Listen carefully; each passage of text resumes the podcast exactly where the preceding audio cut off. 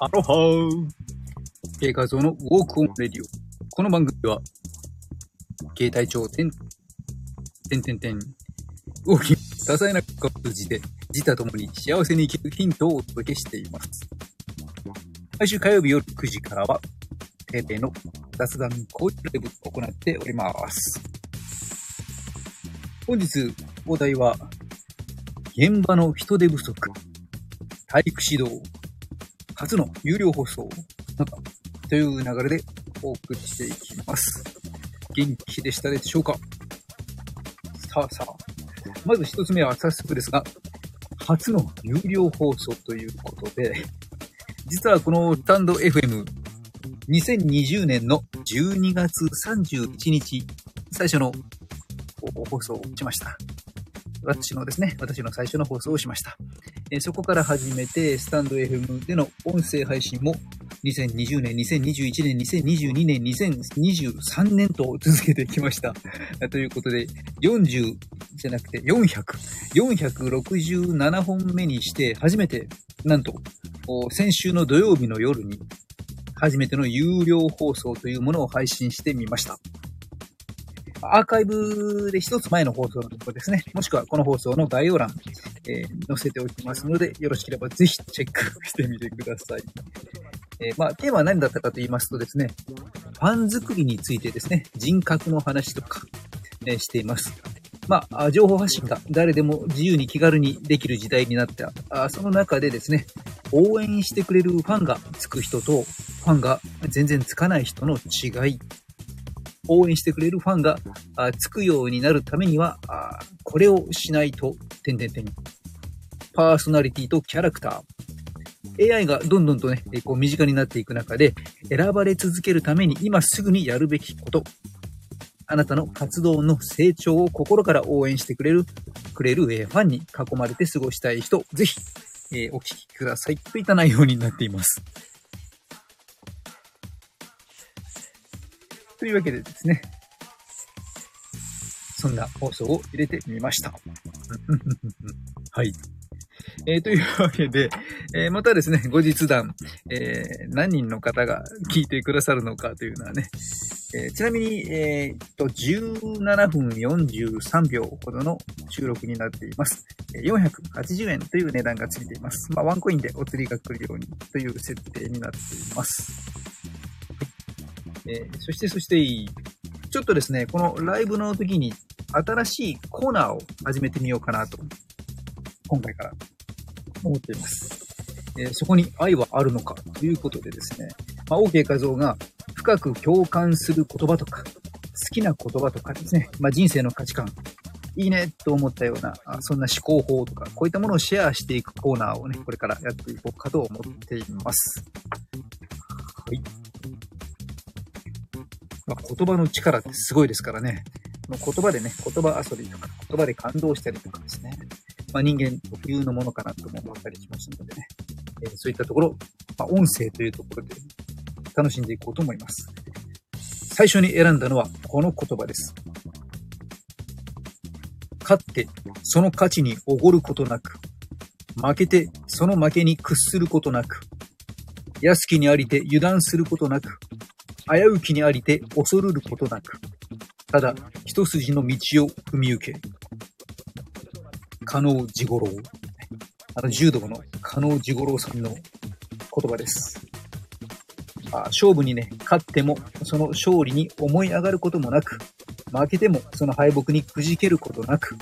優位な状況にあっても油断することなく、不利な状況にあっても恐れることもなく、自分の道をまっすぐに進んでいくのだ。といったね、内容の言葉です。まあ僕がスローガンに掲げているね、ウォークオン歩み続けろってね、このラジオのタイトルにもずっとね、ウォークオンレディオと使ってますけどもね、歩み続けろとね、えちょっと通ずるところがありまして、え気に入ってる言葉なので、今回、一つ目のシェアということで紹介させていただきました。皆さんもね、何かこう好きな言葉とか、えーありますかね僕もいろいろありますけどね、また一つずつ紹介していきたいと思います。そして、そして、早いもので、最後の どんな早いんだという。最後の、えー、ものは、現場での人手不足ですよね。これ今いろんなところで人手不足になってますよね。ちょっと身近なところで行くと、こうレストランなんかに、こういう経験ありませんかね。食べに行って、並んでいた時にね、こう満席だと言われて、まあ、外でずっとね、待っていた。数十分待っていて、いざ入店すると、なんと中は空席だらけとですね。なんでやねんと思った経験ありませんでした。これ決して従業員がサボってるわけでもなくですね。ズバリその理由は人手不足です。うん、満席入れてもね、結局中で全然料理が追いつかない、メニュー取りに行くのも追いつかない、全然追いつかないということでね、ちょっと入場制限してしまっているというような状態ですかね。まあ、これ実際に帝国データバンクなんかでもね、こう、数字をチェックしてみると、2023年の今年の4月、ね、4月時点、えー、4月っていうのはま基本的に新入社員とかね、新卒入、新入社員がね、こう入ってくるので、比較的人はいるはずなんですけどね。えー、それにもかかわらず、4月時点で従業員の過不足状況を各企業に尋ねたところ、正社員が不足していた、正社員が不足だと回答した企業が51.4%、5割を上回っていたというですね。まあ、そんな状態になってます。これ日本だけではなくですね、結構世界的にこんな状況が出ていたりもします。まあ、業種としては結構あの旅館とかホテルですよね、今。えこういったところではね、えー、非常に人手が足りなくて、満席入れられないという状態であったりとか、まあ、IT 方面のね、企業も人材不足があったりとか、あとは警備とか、メンテナンスとか、建設業とか、本当にですね、えー、あらゆる業界でですね、結構、この人手不足が今深刻な問題になっていますね。で、まあ、正社員に限らずね、非正社員のね、えー、部分でも入れていくと、飲食店なんかもですね、ものすごい人がいないということでね、コロナが明けたのにお店が開けられないというお店もあったり、人手不足が原因で、えー、潰れてしまうね、飲食店が出ていたりとか、そんなことが実際に起こっています。えー、旅行、娯楽施設、サービスとかもね、えー、まあそんなそんながあったりします。で、身近なところで行きますと、うん、実は私、私もですね、体育指導というところで、結構ありがたいことにですね、まあ、メールもたくさん依頼のメールをいただくんですけど、この体育指導の依頼の中で、ちょっとですね、小さな子供たち、子供への、えー、体育の指導というところでいただくんですが、これズバリいきますと、例えば、時給2000円とかでですね、こういったあの、ちょっとしたコーチをお願いしますみたいなものが結構実はあったりするんですよね。これ残念ながら受けられないんですよね。うん。なぜならばこれがですね、まあ、行って8時間とかね、あればまだ別なんですけれども、基本的に1時間、2時間なんですね。長くて2時間。まあ、基本的には1時間。で、たとえ1時間の授業でも、そこでスポッと終わるわけではなくて、当然、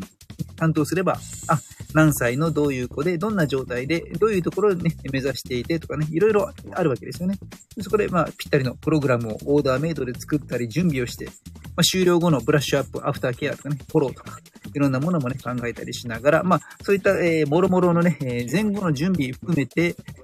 例えば1時間とか、そして現場への移動をね、ゆとりを持ってね、早めに現地についてとか考えると1時間そこで1時間のレクチャーをして、帰りも1時間かけて移動して帰ってくるとなると、4時間使うわけですよね。ここで問題なのは、時給が発生するのは、この1時間のレクチャーしている時間だけなんですね、これ。すると2000円割ることの、それを得るのに使った時間が4時間イコール500円。時給が500円になっちゃうんですね。時給500円。これを1日に例えば2本行っても、8時間労働で1000円。これではもう家賃は愚か、家族への1日の食事代にも厳しいっていうね。えー、とてもとてもすぐこう、やりがいがある仕事内容なんですけれども、残念ながら受けることができない。受けられないのが現実という、ね。まあ、このケースですと、人はいるんだけれども、無理な労働条件についてエントリーできず、現場は人手不足となっていくわけですよね。まあ学校なんかもね、結構教育の場でも今、人手不足。人手不足からの指導者の質の低下というものも懸念されていたりもしますよね。有能な人がそこに、ね、入っていけないというような事情が出てきたりもすると。うん、まあいろんな問題が起きているので、今回はそんなのをテーマに取り上げてみました。皆さんの職場関係、どんな状態でしょうか？せめてね、時給がこれが2万円ぐらいであれば、まあ喜んで指導に行けるというわけですけれども、というわけで、賃上げできる会社が人手不足による倒産を乗り越えていくということも見えてくるでしょう。まあ、そんなこんなでですね、今回は、えー、人手不足についてのお話なんかもしてみました。まあ、ちなみに、今、私も50代ですけれども、50代の人間関係が80歳になった時の健康状態に大きく影響、影響を及ぼしていくというね、研究結果があるんですよね。結構50代の方もね、リスナーさんね、これを聞いてくださってる方も多いようですのでね、80歳になった時の健康状態に今の人間関係が大きく影響するそうです。というわけで、えー、良好な人間関係作っていきましょう。ということで本日は、何でしたっけ？本日は、えー、現場の人手不足、体育指導、そして初の有料放送、その他、もろもろお話をしていきました。また、えー、アーカイブ、アーカイブではない、また、えー、収録放送なんかでもですね、ウォーキングについて健康リテラシーを高められるような内容も発信していこうと思っています。それでは、今夜はこの辺で Mahalo 人の心を軽くする姿勢ダイエットコーチ、ウォーキングポッドキャスターの OK 画像でした。 Mahalo